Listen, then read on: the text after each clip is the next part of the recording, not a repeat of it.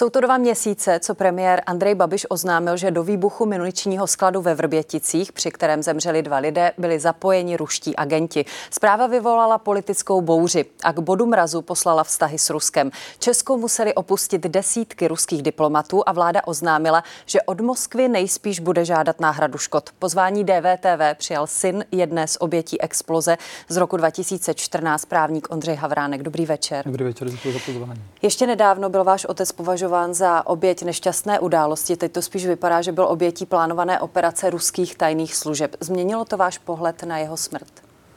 No, nezměnilo to můj pohled na jeho smrt, změnilo to spíš nějaký můj asi vnitřní pocit uh, z toho, že do té doby to bylo věc, která byla nevysvětlitelná, nebo nikdo nevěděl, co se stalo.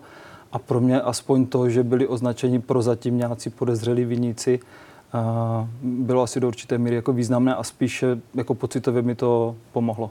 No, vy jste právě Respektu řekl, že pokud by okolnosti jeho smrti měly znamenat zlom ve vztazích s Ruskem, tak možná nezemřel zbytečně. Jak jste to přesně myslel? Můžete to vysvětlit? No, protože do té doby, eh, pokud, jsem, pokud se uvažovalo o nějaké nešťastné náhodě, která v podstatě vznikla jenom skrz eh, obchodu tady s tímhle s tím materiálem, tak eh, opravdu to nemělo pro mě jako žádný význam. A myslel jsem to tak, že pokud, pokud to znamená, že nějakým způsobem se Česká republika odkloní od Ruska a nějakým způsobem budou jako narušeny tady tyhle ty proruské tendence v České republice, tak ta smrt mého otce, byť to byla cena vysoká, nebyla zbytečná. A máte pocit, že se to stalo, že opravdu došlo k nějakému odklonu od uh, ruské linie? To těžko asi soudit, myslím si, že to je zatím brzy. Jako minimálně došlo k vyhoštění těch, eh, těch diplomatů, což už do nějaké míry jako je podle mého názoru celkem důrazný, eh, důrazný diplomatický krok. Jak se to bude vyvíjet dál, asi bude hodně záviset taky od výsledku voleb a vůbec od toho, kdo budou dále naši čelní představitelé, jestli budeme mít dále pana prezidenta takového, kterého máme, asi na spoustě dalších věcí. No ale minimálně si myslím, že to že už to nebude až tak jako intenzivní a to Rusko už by nemuselo být tak, tak opivované některými.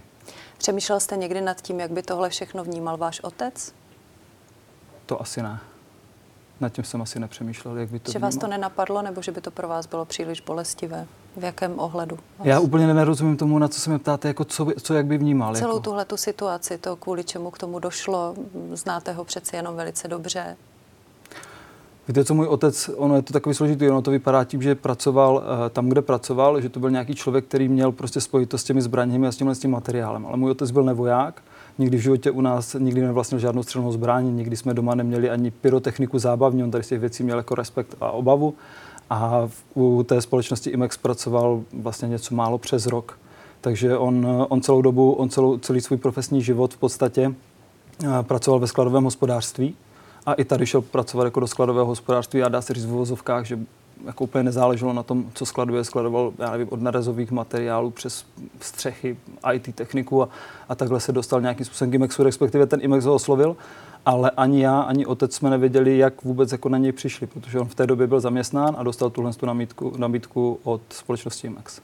Kdy vy jste se vlastně dozvěděl o tom, že ve výbuchu mohli mít prsty ruští agenti až v Dubnu, když to oznámil premiér? Dozvěděl jsem se to z médií, z toho veřejného vystoupení premiéra a vicepremiéra. Mhm. Ale vy jste už dříve o tom mluvil s vyšetřovateli. Od nich jste žádné náznaky toho, že by linie mohla jít právě tímto směrem nedostal? Ne.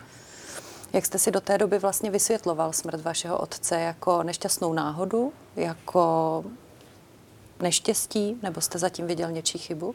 Ne, ono to bylo to, co jsem zmiňoval na začátku. Já jsem vůbec nevěděl, jak si to vysvětlit, co se tam mohlo stát. Já jsem nikdy nebyl nějaký jako popírač toho, že by do, mohlo dojít v nějaké nešťastné náhodě, že by prostě mohlo... Tady je Martin Veselovský. Chci vám poděkovat, že posloucháte naše rozhovory. Jestli chcete slyšet celý podcast, najdete ho na webu dvtv.cz. Tam nás můžete i podpořit a stát se členy DVTV Extra.